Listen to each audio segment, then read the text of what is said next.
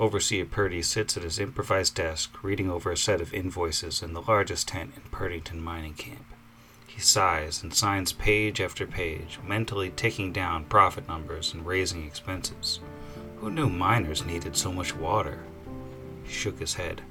Tent flap rustled a bit, and he looked up from his work as daylight poured in from beyond. One of his security captains, a woman named Basari, stood at the threshold wringing her hands. The expression on her face was not promising. Overseer, the morning shift, they haven't returned to camp. Purdy grunted. Is it that late already? They're not approved for overtime. There's no cause for it. No, sir. She steps forward, swallowing hard. The second shift has already gone out, and they're saying the first shift is, is gone. People are talking already about what the middleman said. They said there are monsters in the mine shaft, that we have to collapse the tunnel. No! Under no circumstances will we collapse the tunnel. The investment, you couldn't possibly. He stops, turning his head to the expense reports and frowning. The expression distorts his entire face as he imagines gold coins pouring out of his pockets down, down, down to the hole in the earth. Finally, he sighs again. Fine. Put Father Sardis on alert to address any injuries and gather a security team. Search and rescue is obviously first priority. If you find monsters, execute them. The mine stays open no matter what. You understand me? I don't care what is down there. The mine stays open. Basari nodded. As you say, sir. Purdy disliked her tone, said nothing as she turned and left. He stood up from his chair, stretched a bit, stepped over to the crate that was his bedside table. If the afternoon shift had already started, it was certainly late enough for a drink. Below his feet, a light tremor shook the camp. This is Pod Against the Machine.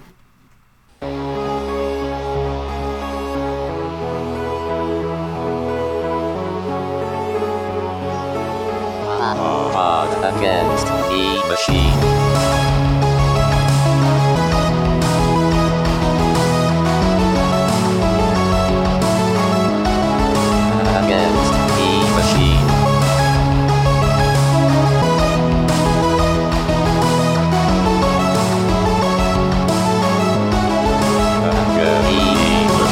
Welcome back to Pod Against the Machine, the Pathfinder actual play that didn't kill anyone. Or at least no one's found the bodies yet. I'm your host, and here's everyone. That's still alive. That's basically the same in court. Fair. The people in legal want to remind you that not having the bodies found are the same as not killing anyone. It's not doing murder. Circumstantial evidence. Jimmy Hoffa was still legally alive for like 15 years after he disappeared. Hello. Hey. Hello. Jarrell really hitting our core demographic with those Hoffa jokes too. That's not The even the Teamsters first time really we love had this Jimmy pod. Hoffa joke. It is not. it is not. It is definitely not. This is a this is a Hoffa positive podcast for sure. I would say clearly he's still relevant because it was a gag in Bruce Almighty, and then I remember that Bruce Almighty did not just come out three or four years ago. Ah, yes, this popular form of It's media deep we all enjoy. Uh, well, previously on the program, what did we do? It's been like 700 years since we recorded. Um, let's see, the party, um, after killing Sazaduk, the um, totally legally appointed uh, representative of the Black Sovereign, uh, decided to stash his body where it could be consumed by the Death Eater butterflies, and then they made their way to Iden. Uh, they found the gates were open, and um, they were a little unwelcoming. What with the uh, torn apart robot impaled on a spike outside the gates, and all the giant menacing sets of antler horns, antler horns, elk antlers on the wall. Um, but you know, the a diplomacy check and a couple hours of wandering uh, got them to Cricket Legs, the uh, former student of Mylan Radley, who uh, they had a letter of introduction for. Uh, they met up with him, and he didn't have a whole lot of helpful information regarding any androids who may or may not have been hiding in the area, but he did offer to take you up to uh, High Home and introduce you there, where um, there might be people who are more in the know. Is it like a Numerian thing? Are we gonna run into like red molar and like red bicuspid and red incisor as well? Because we've we've red tooth and red fang now, right? Is this a yeah?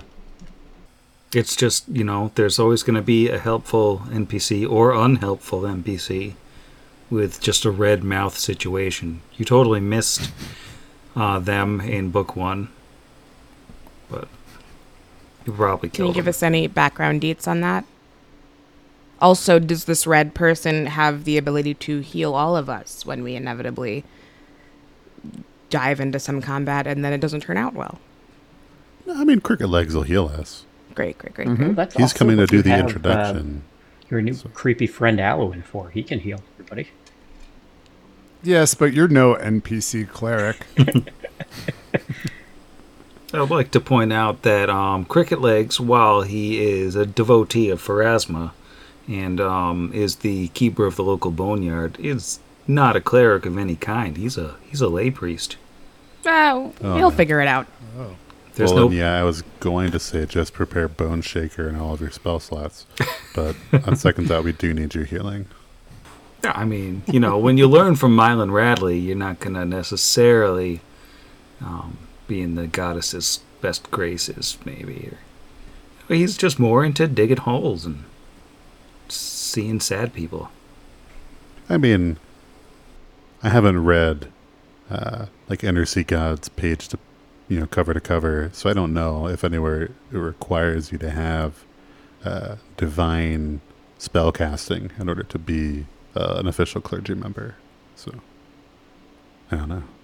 I mean, I think I think he's more of an undertaker, really, than a, an official priest. You know, So professional wrestler. yeah, he wrestles. Um, That's Um, actually what the happened with his legs. Um, yeah, he was doing one of those walk across the top rope things. And it got all crickety.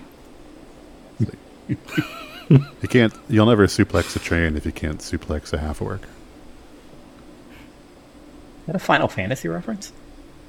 Mm-hmm. Nice. I missed that whole uh, which is the best one discussion. And I think we all agreed it was 15. Nope. Literally only you. That's what the pretty boys in the car. Yeah. The the bro adventure.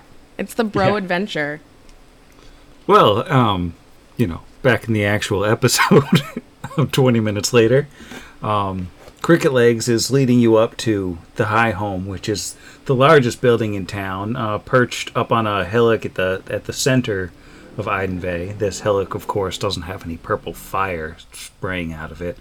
Um, but you can see as you approach the building, like this uh, place is a big complex, multiple floors. Looks like it's kind of a combination tavern and community center and and um, cricket legs would be sort of explaining this on the way that they have it sort of set up to welcome visitors not that they get a whole ton of visitors and uh, but they'll say "Uh, this isn't uh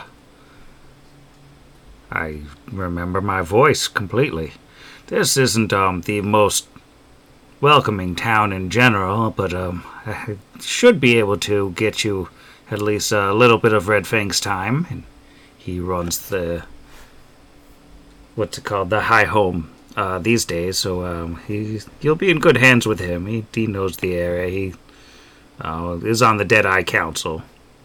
All that good stuff. What's the Deadeye Council?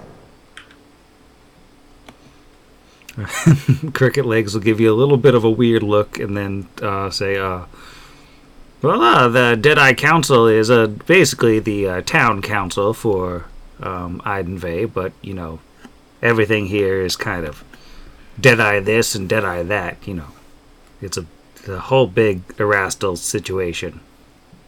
Is it's the main thing. Basically, everything here is either elk or um, Deadeye or the old stag or you know, longbows and Erastil, Erastil, Erastil, basically. Just like just just roll with the Erastil thing, or and you'll be fine. Nah, Now I'm imagining a big like in this house we believe in Erastil. We shoot all deer that we see. we impale robots on spikes with all of those nice little Etsy fonts. Yeah. Absolutely. Um, can you all see the map of High Home? Yes. uh, Indeed. See it. Oh, yep, there it is. I was just zoomed out too far. I was oh, only really concerned if Alwyn could see it because Alwyn now has a token. What? Yay.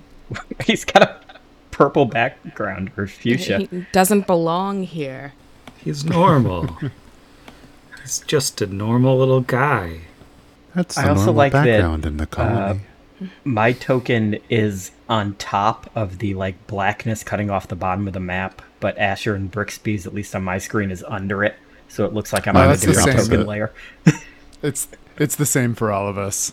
All three of you are under the little black guy there, so I am F. really curious to learn more about the uh, traditional Italian kitchen off to the west side. It just has that like floor pattern that that just tells me there's some some good stuff going on in there. Well, when you're here, you're family. Bonafesta. So is old man Daniel Radcliffe there? Uh, cricket legs? Uh, yeah, old man Daniel Radcliffe is Cricket Legs. Uh, so Old Man Manuel Dan. Radcliffe. Pop him up on the screen.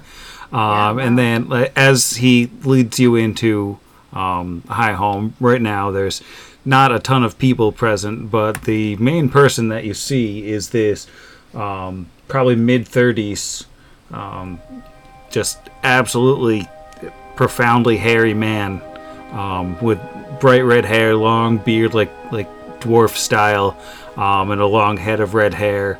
Uh, he has just the brightest red mouth that you have ever seen on a humanoid. It's weird.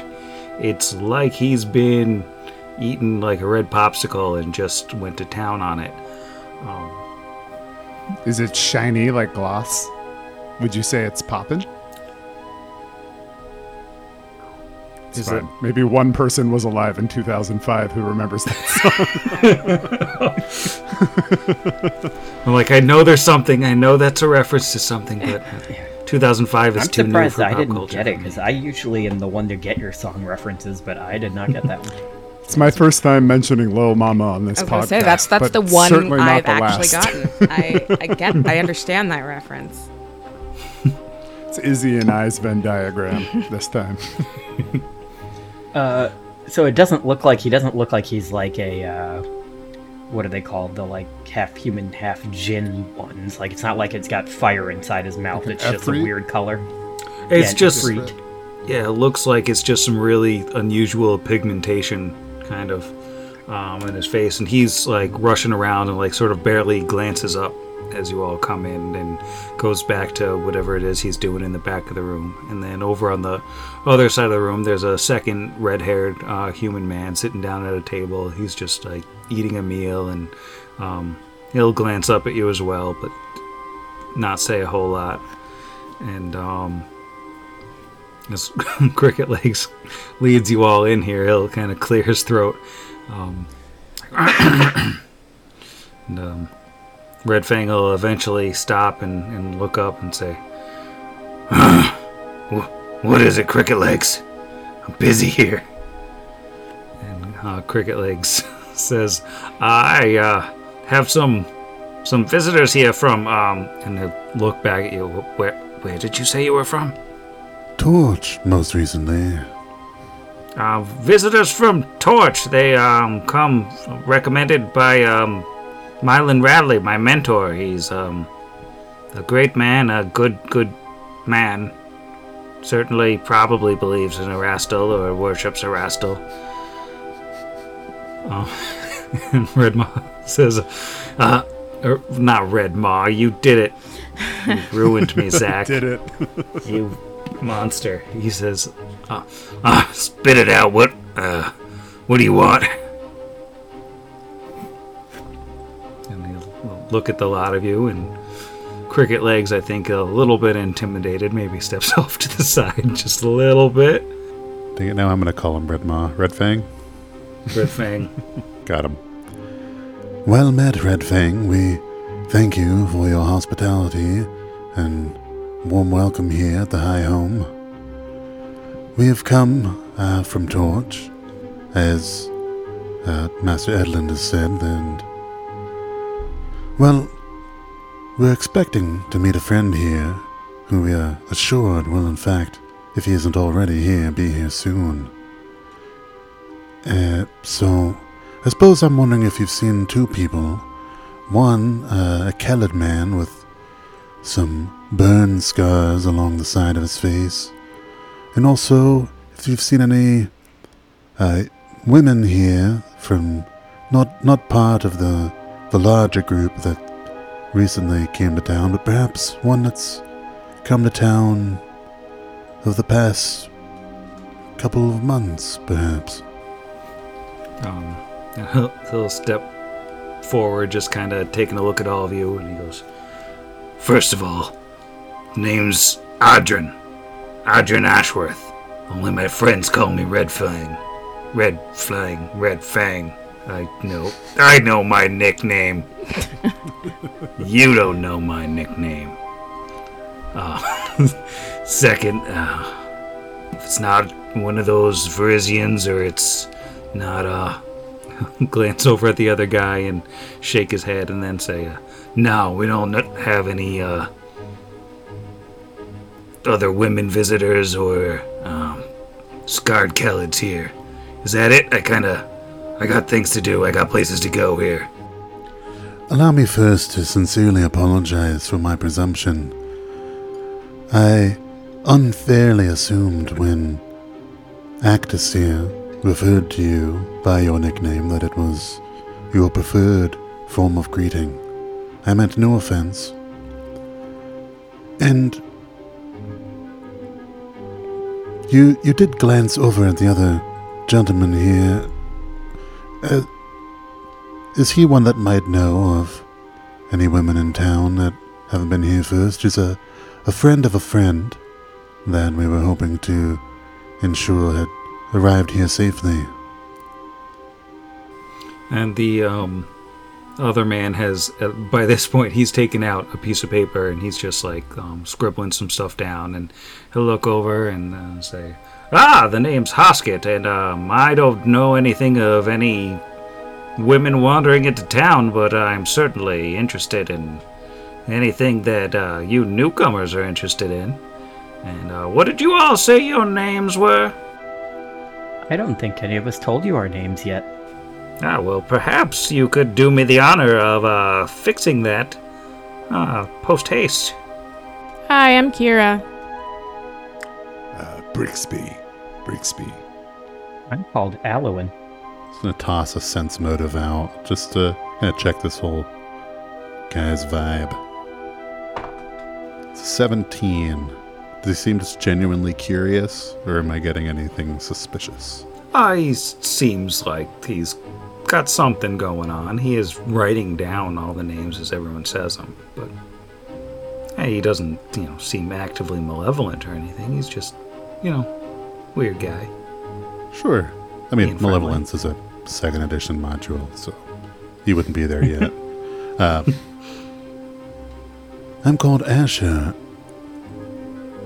Are you the maintainer of a town guest book of sorts, running down our information? I'm just curious if that's the role you play here in High Home. Uh, he gives a, a big, easy smile and leans back on the in his chair. and says, "Ah, you've got a keen eye. I um, I keep a record of things for the town. I sort of watch over the people here. You know, it's always important to keep track of the comings and goings of strangers. You know, we don't get a whole lot here, and." You know, often as not, when people wander in off the road, it means trouble. I respect the responsibility that you hold and admire how well you care for your community. It's of the utmost importance to ensure everyone's safety. Rastal, rastal, rastal. Uh, yes, we we certainly don't come motivated by or accompanied by any sort of danger. or trouble, as it were. Simply on our way through the Numerian plains and hoping to meet up with our friends. Um, and Red Fang goes, uh, Well, as, as great as all these introductions are, but uh, you can, uh, you're free to stay in High Home uh, while you're here, or uh, you could, you can camp out down at the uh, lumber yard if that's more your style. But we do have beds here, and there is nobody else uh, currently taking up space, so um, I do have business to attend to. If you could, uh, and he waves his hand like he's scooting you away from the door. Asher can, and he waves back. I also enjoyed our introductions, one of my favorite things that we do here. And we may well take you up on your offer to stay. I don't know how long we'll really be in town, but the least we could do in exchange for your hospitality is to make ourselves useful.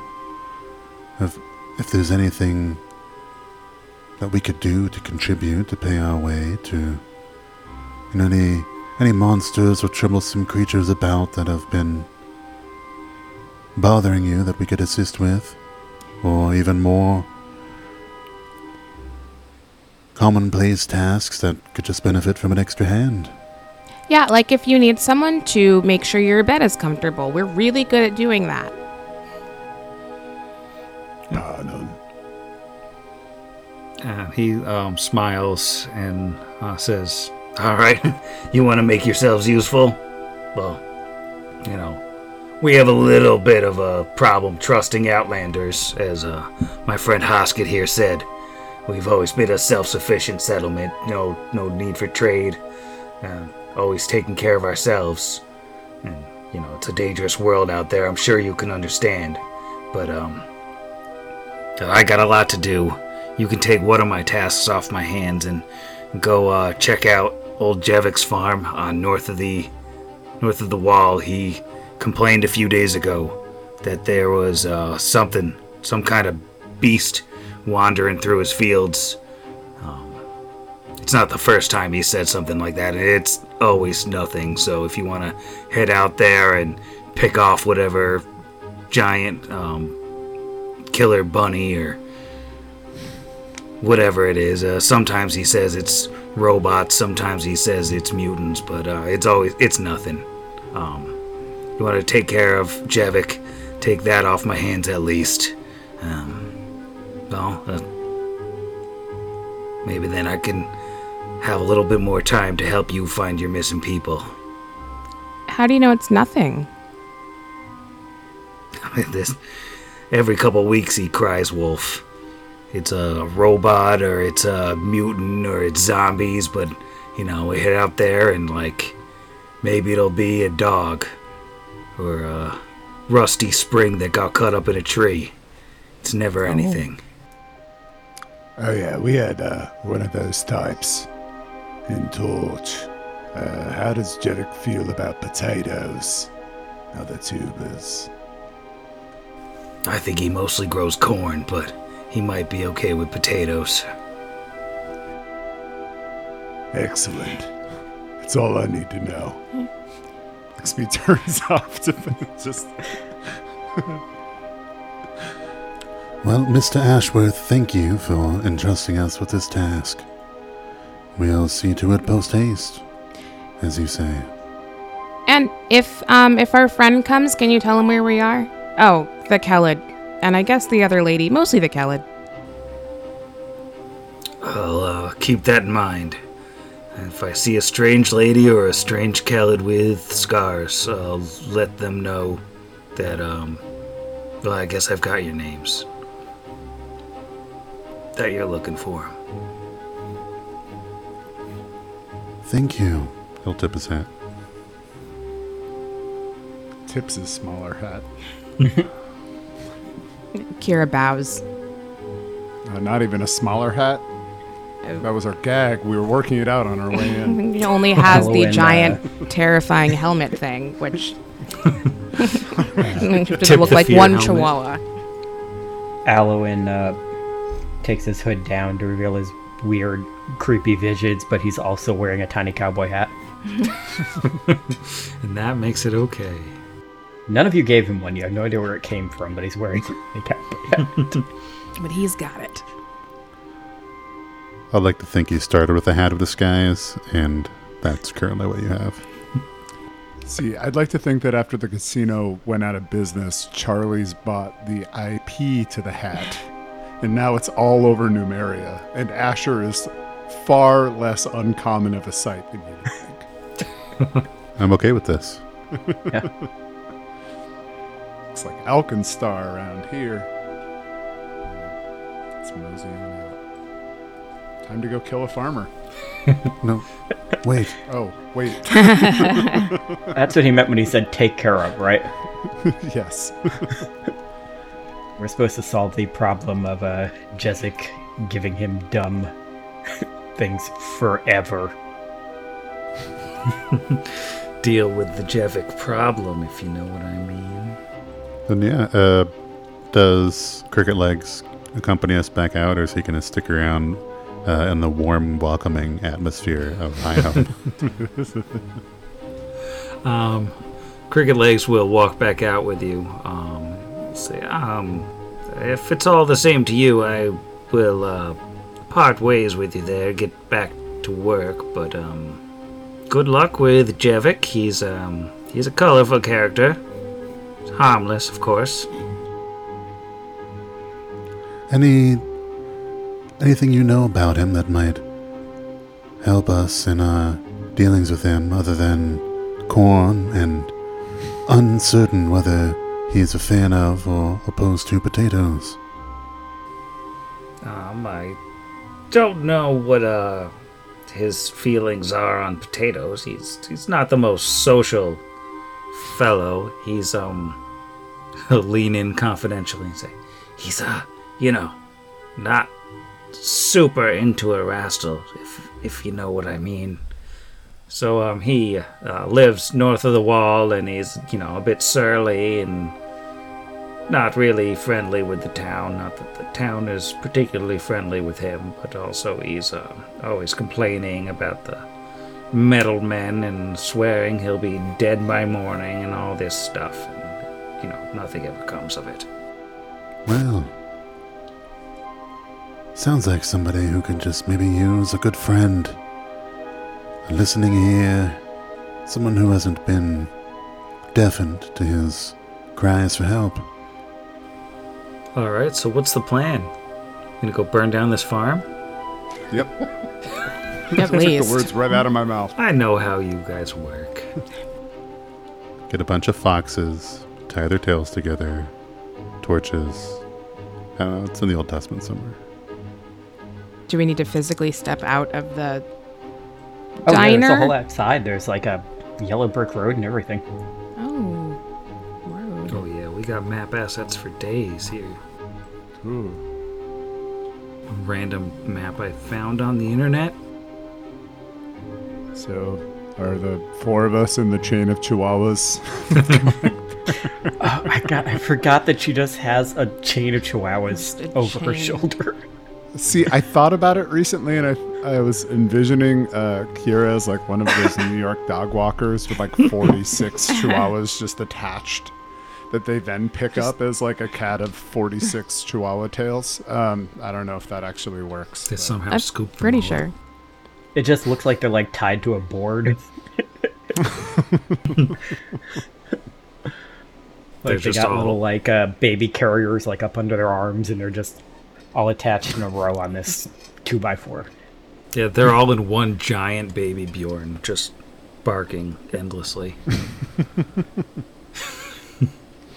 I look forward to our cross promotional baby Bjorn coming soon to the pod against the machine shop. Getting some mileage Yes. out of that. It's six feet tall and only holds dogs. only holds multiples of dozens you of need dogs at a least time. 12 Yeah. chihuahuas. Yeah, if you don't fill it, it, it won't be balanced. It'll just be a disaster. um, so, I mean, they've told you that he's outside the north gate, basically. Um, on a big farm up there. Are you heading straight that way? You gonna um, basically forget about that and go do something else, or what's the plan? If there's an opportunity to fight a fake giant bunny, I'm down. What? Yeah, and kill some time help, while yeah. we wait for our friend Vargas to show up. Definitely showing up. Definitely showing up. He told Yeah, me no. so. hmm Well, So we That's well my- my only other No, he did. He did. That's. I mean, it's canon at this point. he left. He doesn't control the narrative anymore. Brixby does. Yeah, there's nobody left to contradict Brixby's uh, version of the story. yeah, fair. You could just be like, "What? I thought he was coming for sure." Uh, I don't know if that's the unfair thing that happened in this situation. I would like to relitigate how unfair it was initially, but we don't have enough time in this episode and to murder this farmer. So let's do that first, and then we'll do it with any of the remaining time. Oh, Minor gripe. Guess we're here now. There he was. I like the idea that Brixby can just see him out of his peripheral vision, and he turns around and he's gone. Just continuously seeing flashes of, of Vargas everywhere he looks. Flashes I of see Vargas. his face everywhere. It'd be horrifying. He does not have the most pleasant face to look at. Um, Say it's a face only a mother could love, but that's up for debate. Ouch. Uh, this is not because you put us on a map, but I was waiting for the jokes about killing the farmer to end. Brixby does cast his seven hours of mage armor at one point. If there's, even if we're going to diplomatize with a farmer, Yeah. you, you need to be well armored accordingly. And I think uh, when Alan sees him cast it, he once again also casts his own, uh, like he did before. But I think this time he's gonna kind of walk over to Brixby as he sees him cast it and say, "When you do that, what, what is that that you're doing with that piece of what is that?" And he's looking at It's the leather. Uh, piece of leather. Yeah. Yeah, it's leather. Uh, well, I just, um, you know, I'm sure there's a lot of different ways to do it, but I just, I lick it like this, and I stick it to my body, and then it just kind of grows out from there.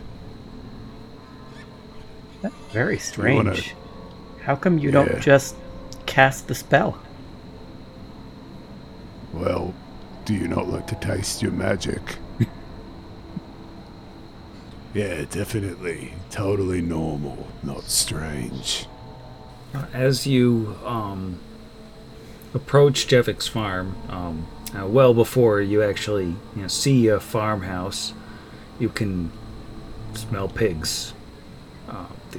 Unmistakable odor of pigs, and um, the road, a tall roadside hedge blocks basically the entire property off from um, view along the road, um, which is sort of how you know where you are because he's very insular and sort of has built his own wall out of um, plants. Um, but if you come off the the, road, yeah, this is the here's the road here, and I, I placed you all a little bit off the road for no reason, and then here's the sort of cutout in the hedge where um, it opens up onto his property, where you can smell um, the pigs quite strongly. Asher, do you see any prints? Any large bunnies, robots, zombies, or No. With a natural one, I'm just going to take that one and say, I don't know if it's the distracting smell of the pigs or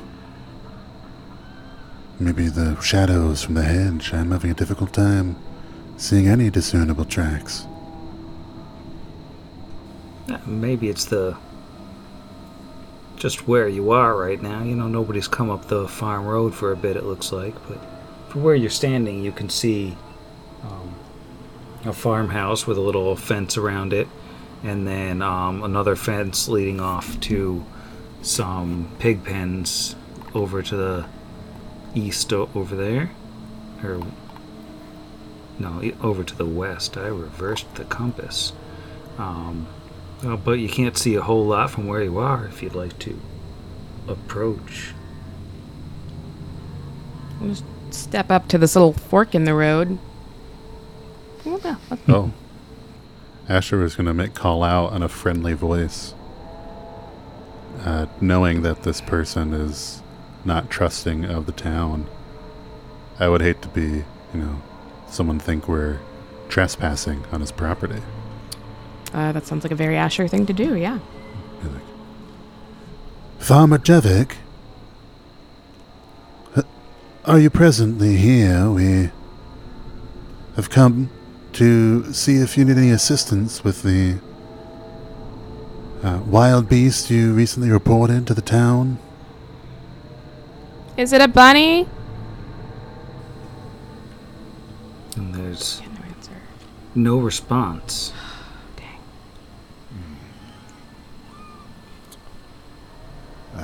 Should we check out the house first then? You know, Asher's journey in this podcast started uh, at the tavern and uh, asking if a and, and being told a woman fell and she couldn't get up. And how fitting poetically that this is where he dies. Let's go to the farmhouse. Farmer Jevik, have you fallen and need assistance righting yourself? Uh, once again, there's no response. There's kind of an eerie silence over the farm. Uh, maybe you can hear some birds in the trees, but uh, nothing else. Really want to kick the door open. Well, as you approach the uh, farmhouse, maybe uh, give me some perception checks.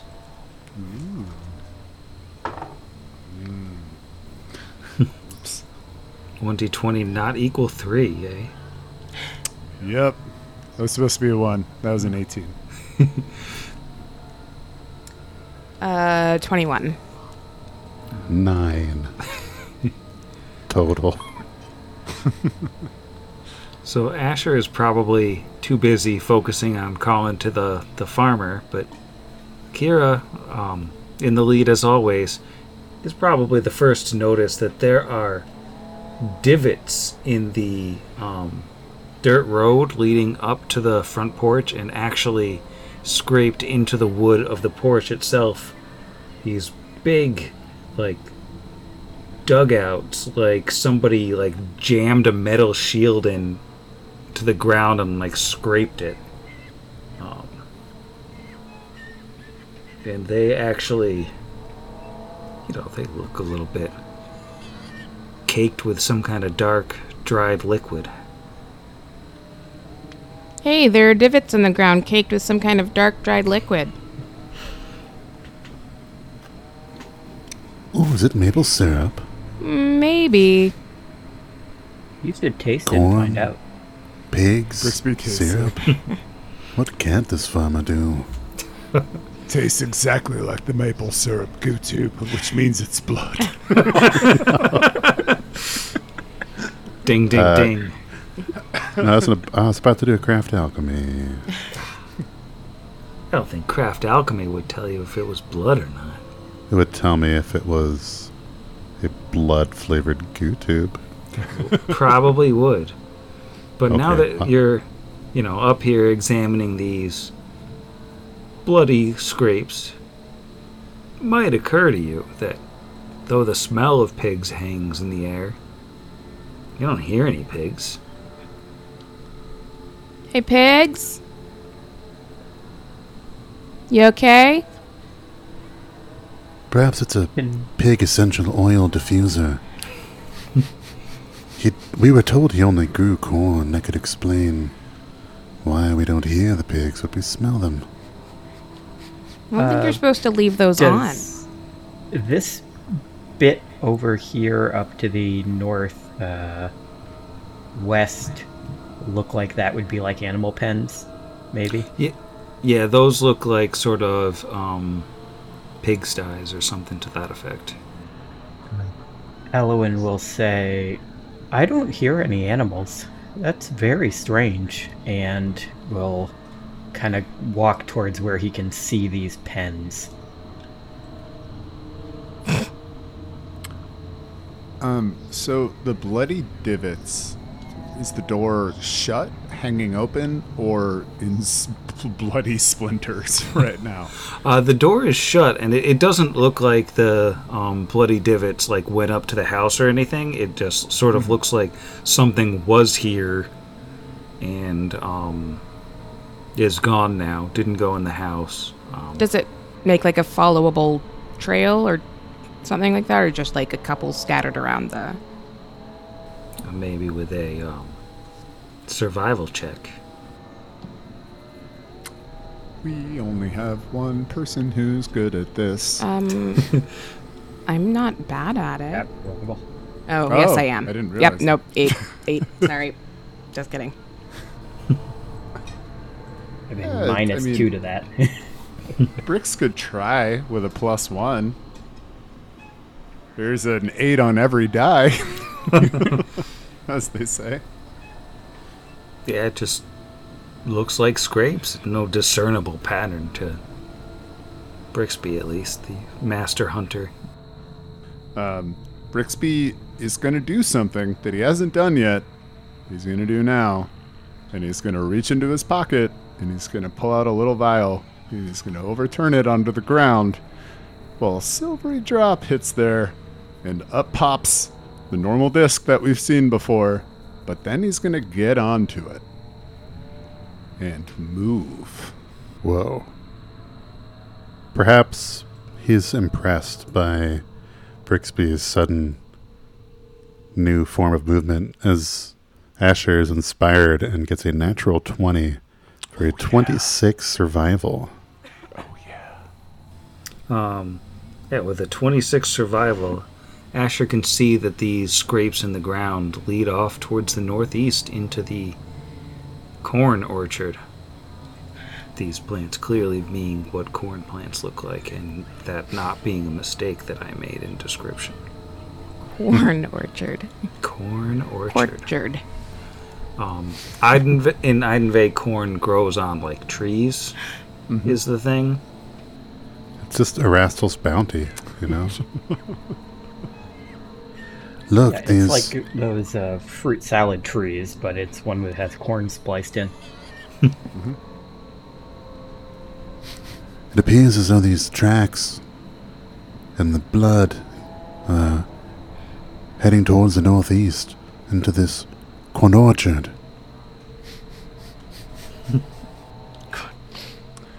Oh, I'd also like to point out that with the uh, three feet that um, floating disc is that with his three foot six stature, um, that puts Brixby at six six when he's riding the disc. Wow. So he's just gonna grab that tallest sticker on his way by and just apply it to himself. Is that your height?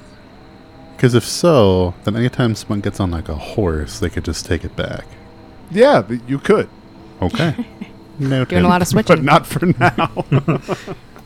There's no horses now. He's really grown up before our eyes. Big baby Brixie. Uh, Asher will draw his plus one pistol. Hello, Ed. I do notice as um, Asher is sort of drawing his um, pistol and headed off to the northeast, Alwyn seems to have gone a different direction. Perfect. Check out those pigs He or non-pigs. he does like to befriend animals. Yeah, he wandered off to find the animals. I was gonna. That's he's terrifying them too. Adorable. All right, so let's deal with um, Alwyn over by the um, pig pens. And it looks like as he comes over, the smell is very strong um, in this area, but the wallows have dried out, the feed bags are torn apart, and it looks like all the grain and rotting vegetables that was stored up for the pigs is gone, and by now it should be abundantly clear as Alwyn approaches the larger building. There are no pigs. So it's not that there's like dead. Like they didn't get attacked by something. They're just not there at all. Uh, there's no sign of any pigs, but they it looks like, um, like the basically like a, a swinging kind of barn door thing that's just on a hinge and doesn't really, you know, not like a real house door, but like a little makeshift door. Um, just a quick examination shows that it's been like torn apart, put back together, and like has like all different generations of wood on it. Looks like it's it's been rebuilt several times. It's going to start to reach out towards that door, and then realize that nobody else followed him, and turn around and go, back to the rest of the party. You got it. And he will uh, relay what he saw. He'll say, "The pigs are all missing, but there's some kind of barn or something there, maybe." Like there used to be pigs? Seems seems like you're right, Asher. It's a classic case of pig potpourri. See, I was wondering if perhaps maybe in your haste you didn't notice the Scentsy plugged in near the door. if you put it near a doorway, it really helps the natural airflow to spread the good sense around. Is this when Asher brings us into his MLM? I'm gonna say, and then Asher tells us that for just 200 gold. Yes. You know, I happen to have a few openings. I actually really think that you would be great. Uh, did you want to make your own schedule and be your own boss? You're chaotic neutral, Brixby. Of course you want to be your own boss. Sell these leggings, hun. Let's go. Um, to be clear, um, Alwyn was able to see into that building, like see that. Oh, he could. I thought you said the Yeah. door was closed. I'm sorry. Um, the so door the building was, was, empty. Okay. yeah, it wasn't like a solid door. It was like a you know assemblage. Yeah, like a swinging, boards. like a saloon door type thing. Yeah, the kind of thing that's there to keep the pigs in. Really, it failed. The pigs have Okay, so off. he'll adjust what he says to. Uh, there's a weird barn there, but the pigs weren't anywhere.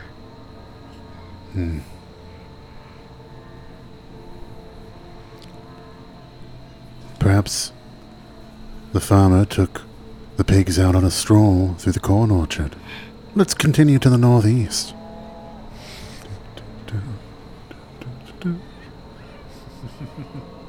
As Asher heads to the northeast, it, it does look like whatever trail you're following cut through the trees. And, you know, the corn trees are so thick this time of year oh yeah.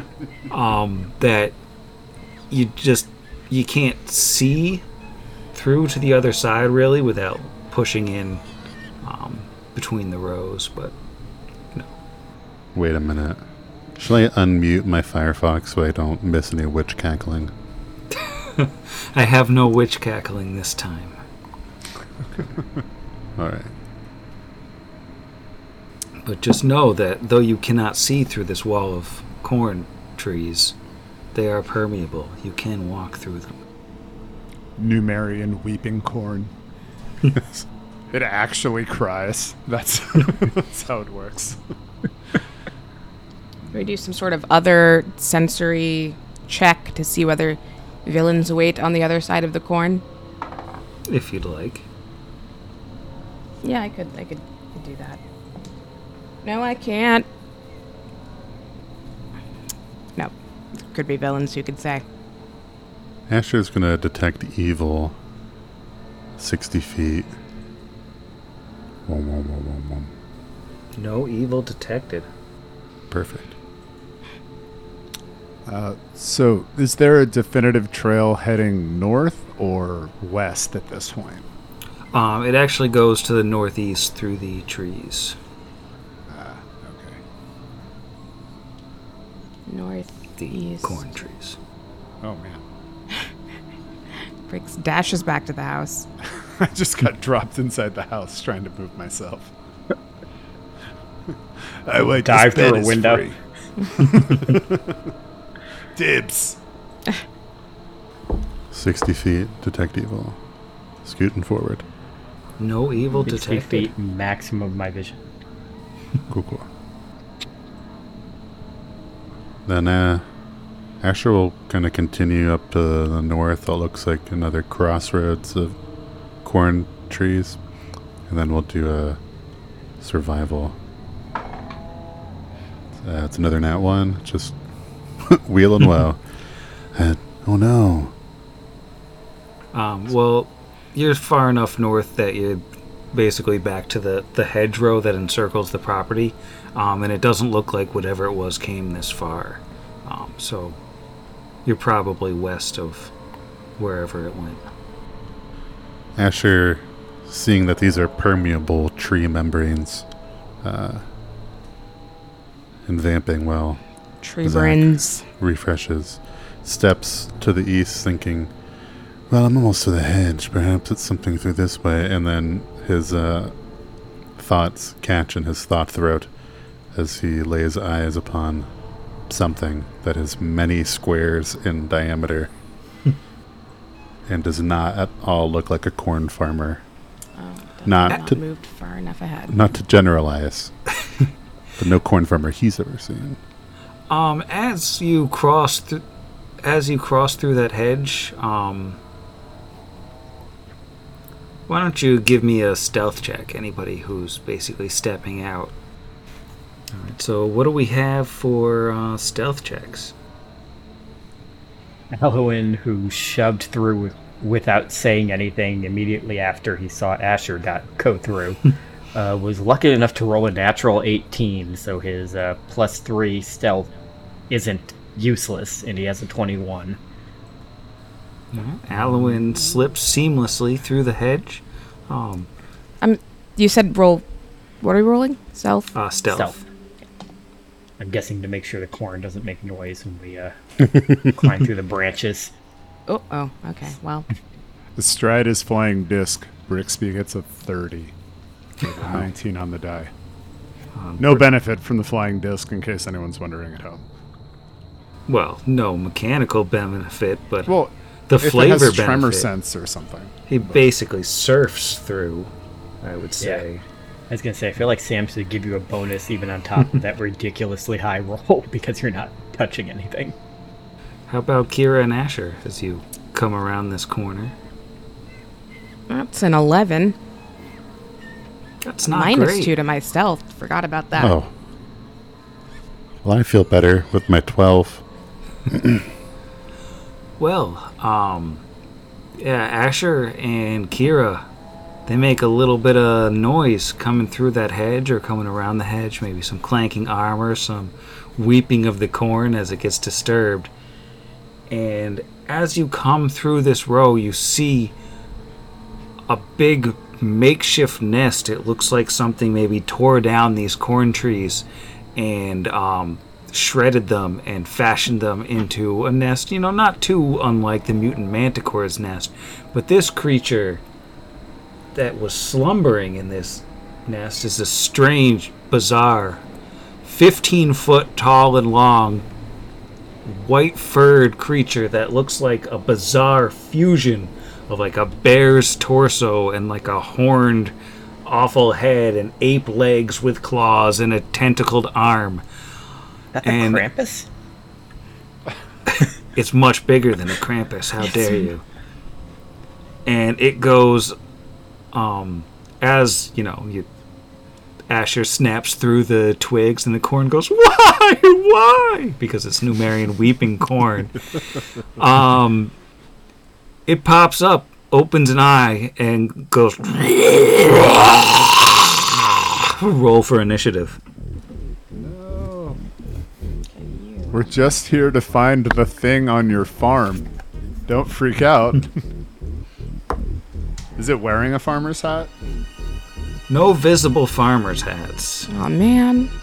Let's see. So what do we got for Asher's knit? Asher rolled a 2 for a 7. That's not very good. Um, how about Brixby? Brixby rolled an 18 for a 26. That's very good. How about Alwyn? Uh, Alarin rolled, rolled an 8 for a 15. And uh, Kira. Uh, also an 8 for a 14. All right. We'll see if those are good enough to save you all. As Brixby is up first. Alrighty. Um, let's see. So Brixby, um, she's gonna roll a knowledge first. Uh, so what sort of knowledge am I rolling? Uh, you are looking for a knowledge arcana. Alrighty. I It's have pretty one good of for me, those. actually. Not when I roll another five, though. So that's an 18. Yeah, you don't know what this thing is.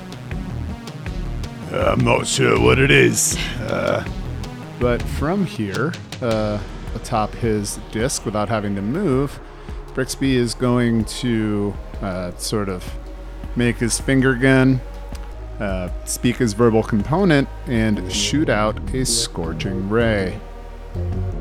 So, oh, wait, I get two scorching rays because I am level seven. So, excellent. Uh, let me roll my first to hit here.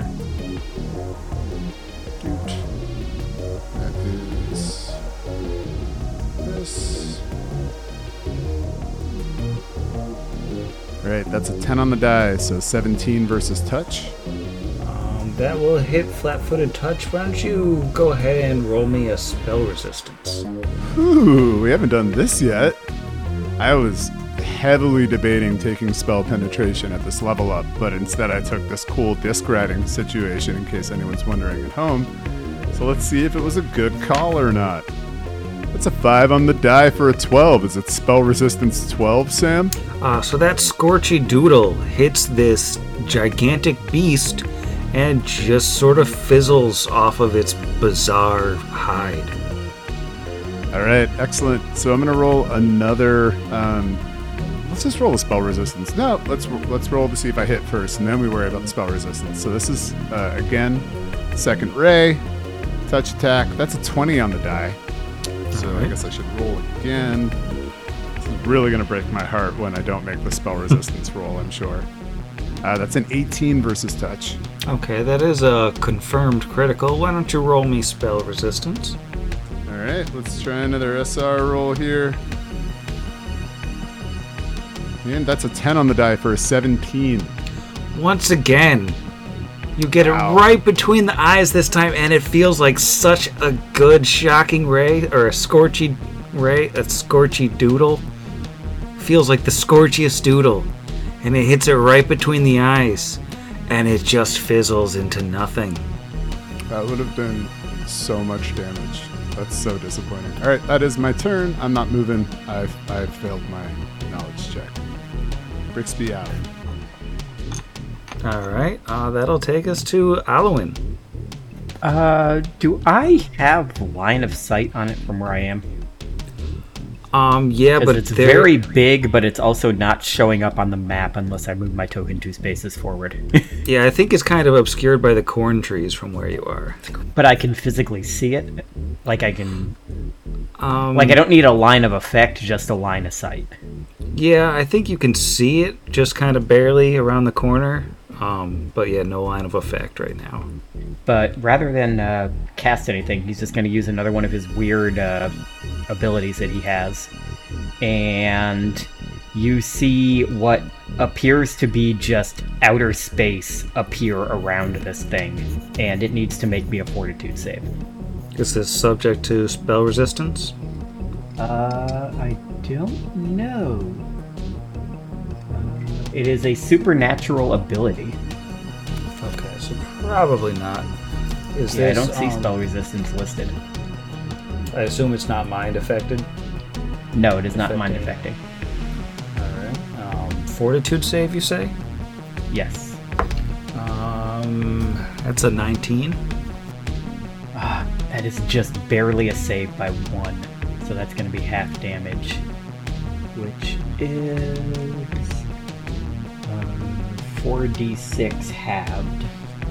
Means so half of 13 rounded down would be 6. So it takes uh, 6 points of cold damage. All right. And that seems to go through um, just fine. Okay. It doesn't look very happy. and that is all he's going to do. He's not going to move. Kira is up. You, I don't even know if you can see this thing yet, but I you've heard cannot. it, and um, you know, you know there's danger. Yeah, sure, sure, sure. Um, okay, I want to start with the knowledge roll. Do those take an action of any sort, or can I just do it? Those are, are free in 1E, but I'm gonna have to say you, you can't roll the knowledge roll till you can see it. Fair. Okay. Um, okay, so then I'm going to real quick rage. Just, just you know, hearing uh, general sounds of, of sadness. Um, I'll go ahead and and do that, and then I'm going to move. Um, I don't even know where I would be able to see it. Let me see. Can I move here? And also, do trees in in are those uh speed impediment? No, you can you can push through the trees. So I'll do this. And then just jam up next to Asher here, I guess. Let me see where the thing is, and we'll figure it out from there. Move south. Oh, there it is. Okay, got it. Uh, yeah, that that's that's pretty large. Um. All right, I'm gonna move as close to it as I can. So let's do another two squares this toward it, east to the east, toward the smoosh thing. Uh, and now that I can see it, I will roll that knowledge arcana. Here we go. Hey, that's a nat 20. Uh, nice. Plus two. Oh my gosh, oh my gosh, do we get to do the thing of asking questions? You Oh, do. so, So many questions. so Kira knows that she's looking at a Yao Guai. Sure, she does. Well, yeah. yeah. well, Yeah, You know what these are. Sure. Yeah, not within the context of Pathfinder. I know what the actual mythological animals are. Uh, they are a monstrosity born of unnatural magic that combines several creatures into one body, creating a deformed, mismatched monster that slays and escapes its creator as soon as possible. No two Yao Guai look the same, but most have similar abilities. Invariably, the torment of its genesis and the ongoing pain of its existence leave a Yao Guai violently insane and prone to attacking at the slightest provocation. And you can ask one question about this magical beast. Choose Okay. wisely. Okay. Okay. So we we usually do we ask about resistances, special attacks, and then a third one that I can't remember. So I'm going to say with those first two, and then I'm also going to look uh, meaningfully at my castmates, but not Sam, and be like, "Do we have a preference?" Looking mean if meaningfully. Not. I was just gonna respond in this, but so what we normally wind up asking are special attacks, special defenses, special qualities is the other one, Abilities. um, or abilities, yeah, whatever you wind up calling it. And then there are subsets of these things. Special defenses is the second question to figure out what damage reduction it might have, or etc. Um, I mean, personally, I usually think special attacks is kind of the best way to go. Um, a little of that is metagamey because, like, we have a slight idea that it has spell resistance, but does not appear to have at least some elemental resistance. Um, because Jiro was able to get some cold damage off. But again, that's pretty metagamey, so you can you can roll it any way you like. Eh, I mean, I feel like we've, well, you at least saw that go down, so that feels fair. Uh, all right, let's go with special attacks then. Will I regret moving up close to it? Who can say? Um, well, you can tell from where you're standing, about 10 feet away from this huge creature, um, mechanically huge, um, that it, it can reach you where you're standing. It can totally reach 10 feet. Um, and it looks like, you know, it could bite you. It could claw you with either of those big gorilla arms. And it looks like that nasty extra tentacle coming out of its back that is just a limb that shouldn't be um, could potentially hit you and could potentially grab. Naturally. Uh, cool. All right, so uh, Kira will rapidly convey all this to her uh, team members. Just, oh, I think my mom told me about these. They're kind of bad. Don't let it touch you. Um, she's gonna stay where she is, using that movement to pull out uh, Lucy because it's been a crisp minute, and I don't think I want to get any closer right now. But I would love to use a chainsaw at some point. Um, for now, though, I would love to use my full action. I haven't done that yet, right? Yeah, no. As a, uh, I'm gonna attempt to smoosh, smoosh with a hammer. Where's my hammer? There it is. Uh, let's see. First hit is gonna be a 26. Um, yeah, 26 will hit. Great. Um, this is gonna be oh god, a D12. Even do I have those? Yeah, I do. One D12. Um, oh, nice. That's a 10, 16 points of uh, initial smoosh. Um, well, the good news is that hit it. Um, that's good, but it doesn't look like it was 16 points. It looks like it was fewer than that. It looks like it was fewer than 16 points of smooshing. Uh, and I'm gonna try again. Just real. Wait. No, just the Yeah, one okay, just attack, kidding, 'cause okay. of- Yep. hmm hmm Full thing. Right. Okay. So that's that's the end of my turn. Great. All right. Um, that'll bring us to Asher. You might want to kill this in one turn to. Oh. um, Okay. cool, cool. Uh, let's see. The likelihood of that happening depends on a couple things. One, uh, as Asher uh, sees this definitely aberrant thing and clearly insane, hopefully evil, because he is going to spend a swift action to smite evil.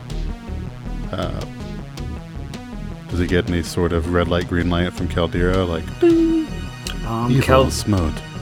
Um, Caldera's like, no, this thing seems pretty neutral to me. I don't know what you're Yeah. on about. Yeah, I, I had I had my concerns. So so that's the bad news. Well, and the worst news is that I have to roll dice uh, to try and hit it. But I I am able to five foot step to the southeast, wasting my swift, uh, and will then do a rapid shot, full attack. You know what? Deadly. We're gonna throw start with the mundane, add in a couple paper, and you know maybe do some damage.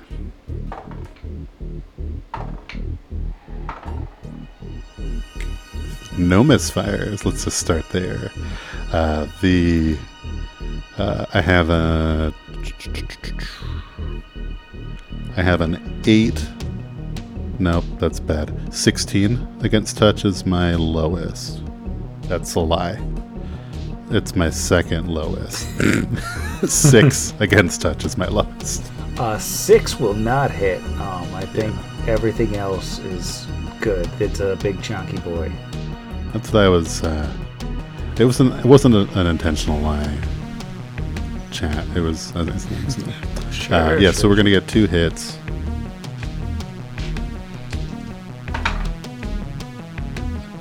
Uh, I don't have clustered shots, so this is going to be coming across individually if DR comes into play. Uh, six off of one and twelve off of another. It is a magical weapon, but it's not adamantine or anything like that. It's just Uh, and both shots, you know, they seem to get kind of stymied by its thick, thick, weird hide. I thought it might. Does it look like the first did any damage? Uh, just like the tiniest bit, just basically kind of clipped it. Oh, I'll I'll take that because DR10 would have been a. Well, uh, maybe I was wrong. Maybe he's off on the west part of that corn orchard. Uh, yeah, that is the end of Asher's turn. All right. Well, that will take us to the Yao Guai, and um, its wounds start knitting themselves shut just the tiniest bit. So you know, like maybe a little bullet scrape goes away, maybe a little smoosh attack debruises a little, and then I'm afraid, um, Kira gets the wrath power attack will be on. Surely not a full attack though, because we haven't played in like a month. So That's true, and uh, this is this is gonna be really bad. you don't have to start with that. it's just gonna be so bad. You got this. Is the problem? Twenty-one on the bite. Um, yeah, no, that'll that'll do it. That'll hit. Okay. Probably should have shielded. Forgot about that. Um,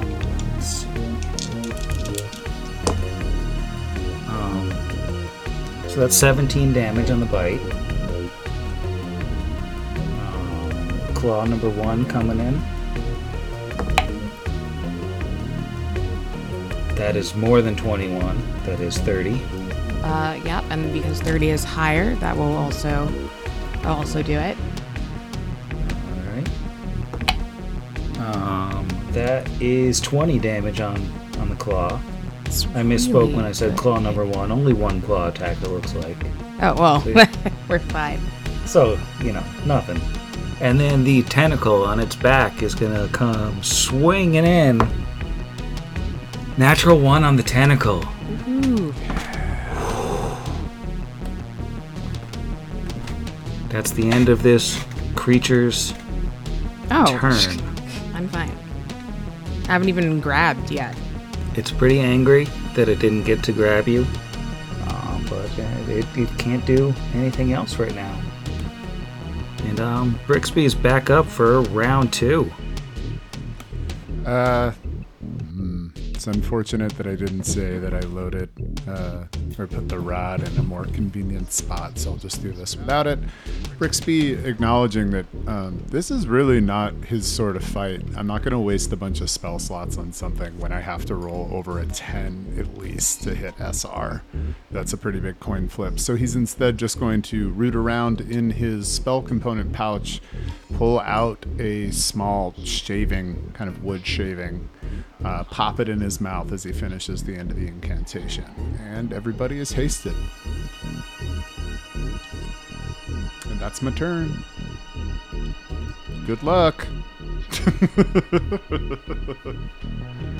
All right, Alwyn, looking slightly speedier than before.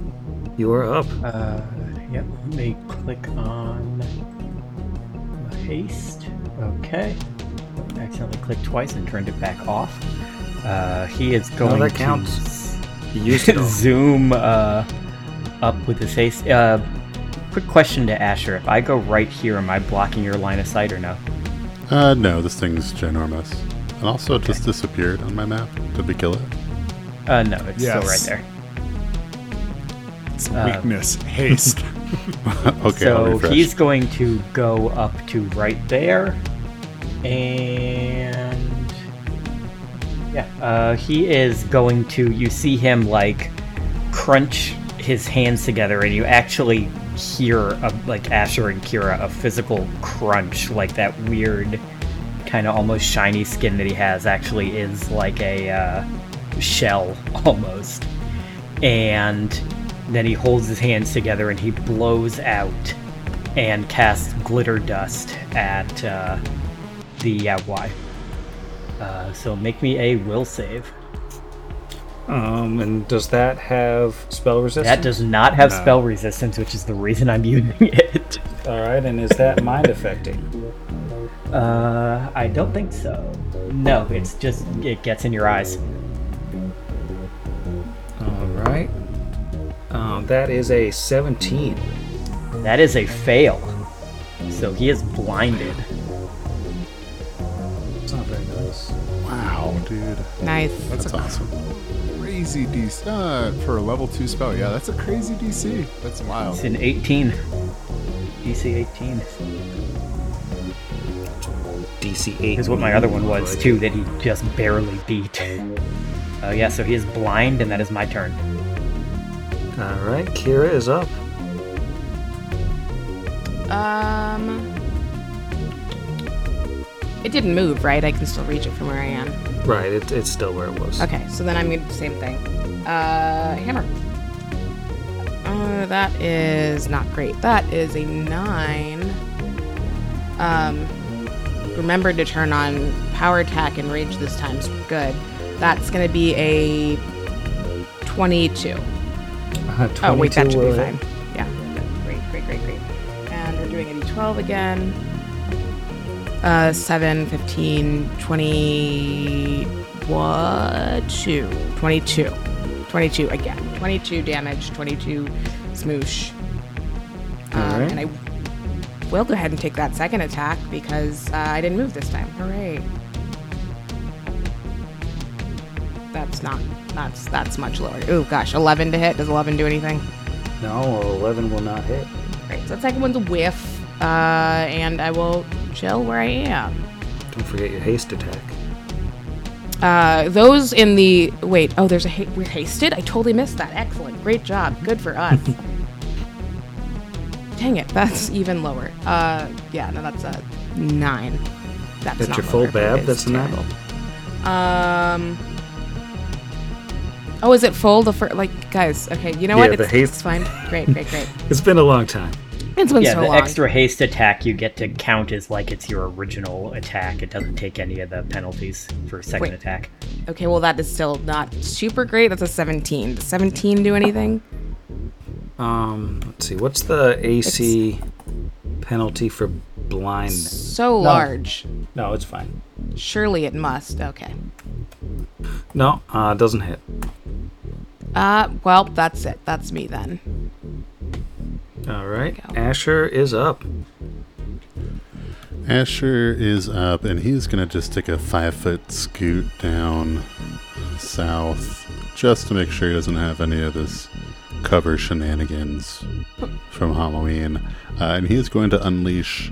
Uh, well, he, he's just about to unleash, and his player remembers he's going to swift action, focus his aim, spending a grit point, and is then going to unleash four deadly aim bullets with a full attack hasted rapid shot.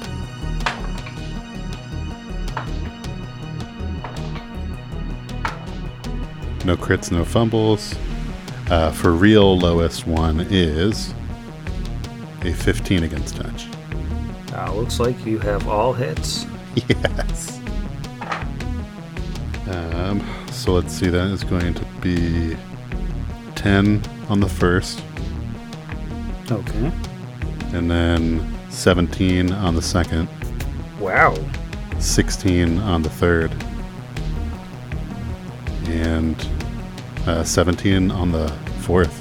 Max Jeez. on uh, 7, 8, 6, and with that focused aim uh, and deadly aim, that gives me a plus 9 on each of my attacks. Wow. Well, it looks like though that didn't all go through, but that was a big chunk on the big fella. Yeah, this he's feeling the haste from Brixby, and he's a little nervous for Kira.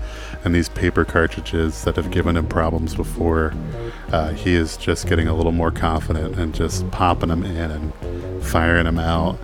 And he lands four shots against this giant creature, and maybe it'll turn its attention from his friend come and get him. All right, so the Yao Guai, which was just hurt very badly, is very upset. Um, but at the same time, it can't see anything. But at the same time, it knows where at least one person is. Can you do your roll save at the beginning or end of your turn? It says it's at the end. I was just looking at it. Okay. So, um, it's gonna try to bite Kira because it knows where she is. It can reach her. It doesn't have to move and risk falling down or anything. Um, so that is only an 18 to hit on the bite. Uh, that might work with raging. Um, no, it doesn't. Am I forgetting something? I, I'm gonna say no. That feels like it should, though. Do we have something checked that shouldn't be checked? Haste is going to increase your AC. Oh my gosh! Brick saved me. Then I'm good. Haha, 18. All right. Um, so the claw is coming. Uh, that is a 29 to hit. that is higher than 18. So yeah, like yeah, yeah. So, but it can't see you. No, it can't. So, you're fine, right? Blur. Does it count? You probably don't need a blur if you can't see me already. I think the higher one, Superseded. yeah, Yeah. takes over. It'd be awesome if it added them together and it was like a seventy-five percent. So I'm, I'm gonna roll my percentiles and say that the high hits. Um, so that's just a 32, but weirdly, I want to roll them again, blind That fight. is weird. and that's a 57. Yikes. Oh no, tough, He loves being blind. tough luck. This guy. He fights blind. His favorite thing. Um, so that's 18 damage on the claw, and he's just gonna bust out that tentacle one more time. I tentacle is gross and dumb. Uh, that is a 20 on the dot. Um, yeah, that's pretty good. It's pretty good. Read numbers. Yeah, that's an 83. So we're gonna.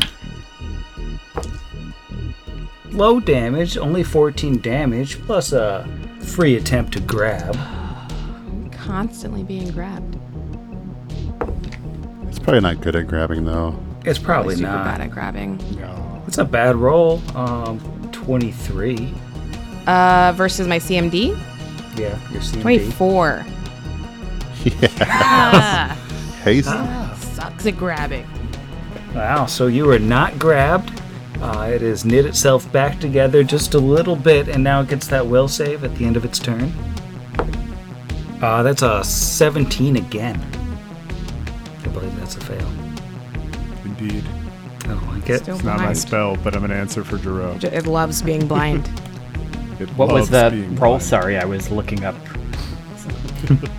It's a If it was less than 18, it's still blind. It was. It was less by one.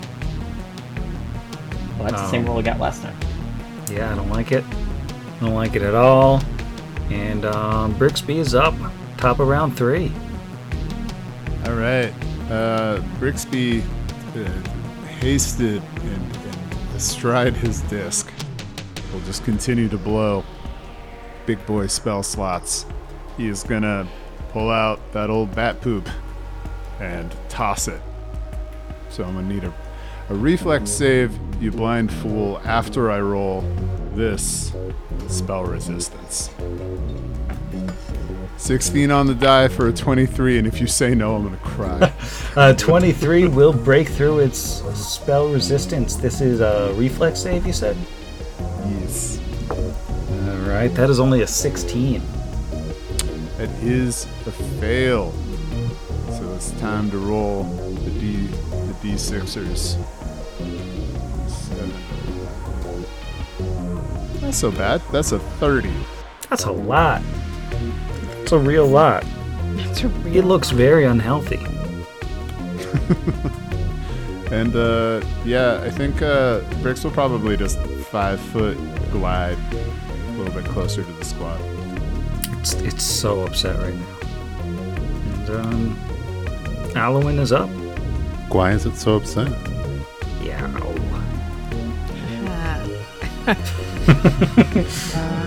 Let's see.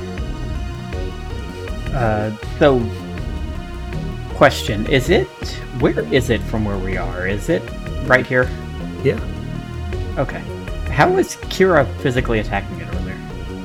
Uh, she's got a reach weapon. Oh, Yeah. okay. All right. That's what was confusing me. I'm like, did it move and my thing hasn't updated? Okay, that's what it is. Uh, I'm just trying to think. Like, I have a plus six to spell resistance, uh, but that still means I don't know what I got to roll to. Actually, no. But it is it. Uh, does it roll or do I roll? Now I'm really confused. You roll. You roll. I roll. roll, yeah, You and roll I a gotta D20 beat and you its add spell six. resistance. Yeah, my brain Yeah. is not working because I'm still trying to think of too much other stuff to do. Which I'm Uh. you can metagame a little bit is higher than a 17, which I Yeah. failed at rolling a flat 10. Yeah. Uh, you know, I got haste. I can do a bunch of different things. So the first thing he's gonna do is probably very stupid. Uh, but he is going to glide up to it. Uh, we have to be within five feet of Asher to get uh, bonus on that thing, Ten. right? So he's he's oh 10. He's still too far away. Uh, I don't think there's anywhere I could have Oh. moved to that I would have been within 10 feet of you and been able to physically touch this thing. No. No. but if you're but- physically touching it, you don't have to worry about precise shot anyway. Oh yeah, true. Yeah. It it would just be for ranged. Uh, Yeah.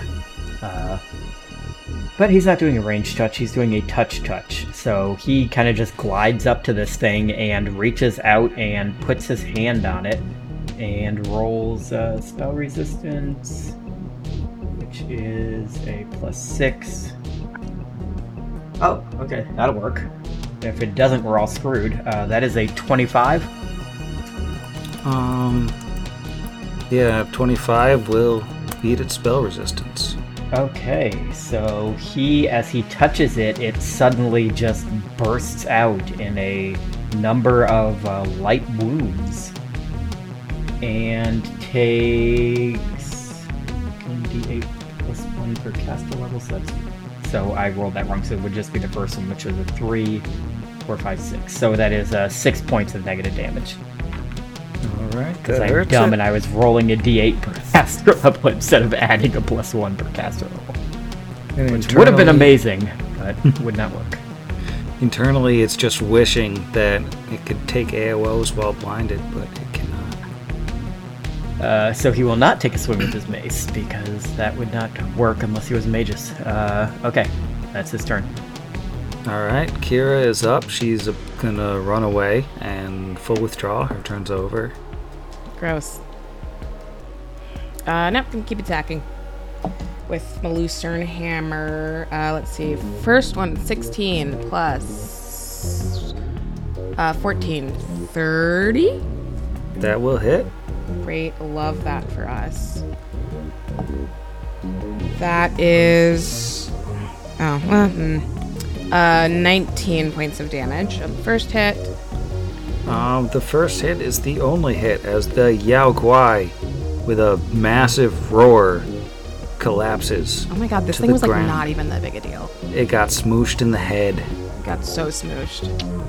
Good. Got smooshed in the head, and now it's dead. So I'm going to bed. Love that. Um, oh my god, what he said. Sam! That was really nice. night, Excellent. Sam. Good for you. Good night, Sam. Good night, Sam. Night, Sam. Kira gets a crit point.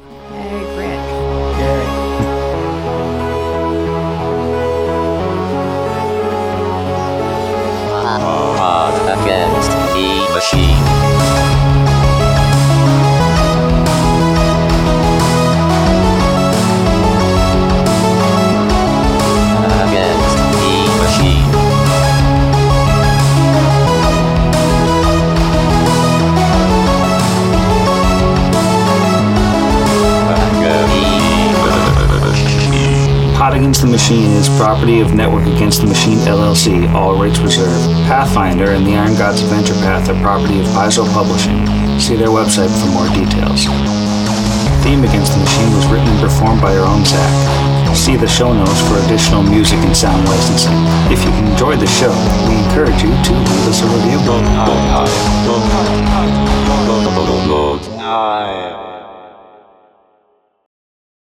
That's the one where you have to buy a bunch of extra stuff to learn the story because they took the cutscenes out and released them separately. Oh, I just waited until the DLC was part of the. Well, because they, were selling it as the. Never mind. This is not relevant to the game. No, that's a great idea though. When we start releasing the DLC for Pod Against the Machine, want to know what happened between scene A and scene B? Four ninety nine. I mean, we could do what um, what's it? Monolith Soft did with Xenosaga, and when Episode Two came out, if you pre-ordered it, you got a free DVD of all the cutscenes from Episode One. Oh, DVDs Well, DVDs that's what are Final fun. Fantasy topical. 15 did, but the only way you could see those cutscenes was to buy the DVD.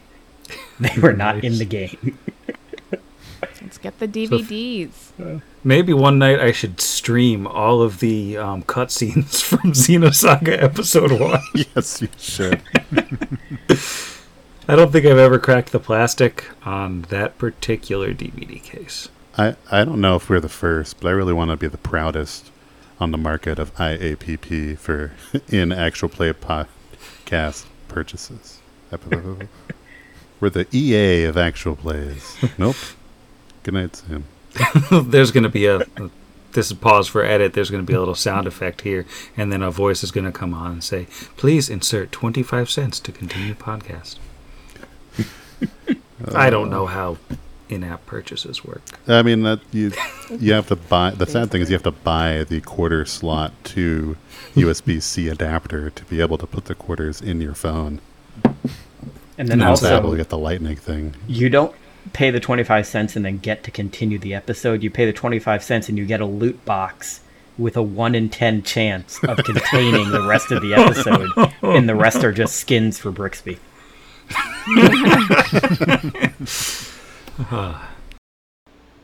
I've been watching Ted Lasso. I just want to believe in everybody. Mm-hmm. no spoilers. I'm only on like season two, episode three. As in, I'm starting it. I haven't watched it yet. It's important. I haven't seen any Ted Lasso, so the following spoiler is not real. He dies in, Ah, in that Come on, episode dude. that you're about to watch. Again? Twice? In the entire series? Wow. It's just Dangerous it's a whole big thing. Reek We'll have to edit this card bit out, or people are going to give me fake and possibly real spoilers because they'll think it'll be funny to torment me. Or you- I have to race to finish the series season before this episode releases. Probably. Probably. We should spend a lot more airtime talking about it, though. Is that Jason Sudeikis? Mm-hmm. Yeah. Yeah, I'm trying to imagine Jason Sudeikis and Thor now, and I don't think it's him. No, I'm trying to imagine him calming down Hulk after a fight. I Aw. hate big guy. You did your best out there. You you gave it your hardest. It's not about winning or losing. And I just be like, Hulk, just like, you're right, Ted. And I'll take that fanfic as soon as somebody draws it, please. You heard him, scrappers. Next Patreon Get goal. to it. we will produce it ourselves. Voice act it ourselves, actually, an audio fanfic. Thanks, Jeff. You're welcome. I'd apologize, but I'm not sorry. Mm-hmm. I'm kind yeah, and it will to be in 2E. Don't you worry, everyone. Oof. Well, I have to grab my D100 because I accidentally threw it. Get it quick before one of the cats eats it. They are very interested in dice. They are. They've stolen so many. Cannot get my cat to play um, with any regular toys, but the dice she loves.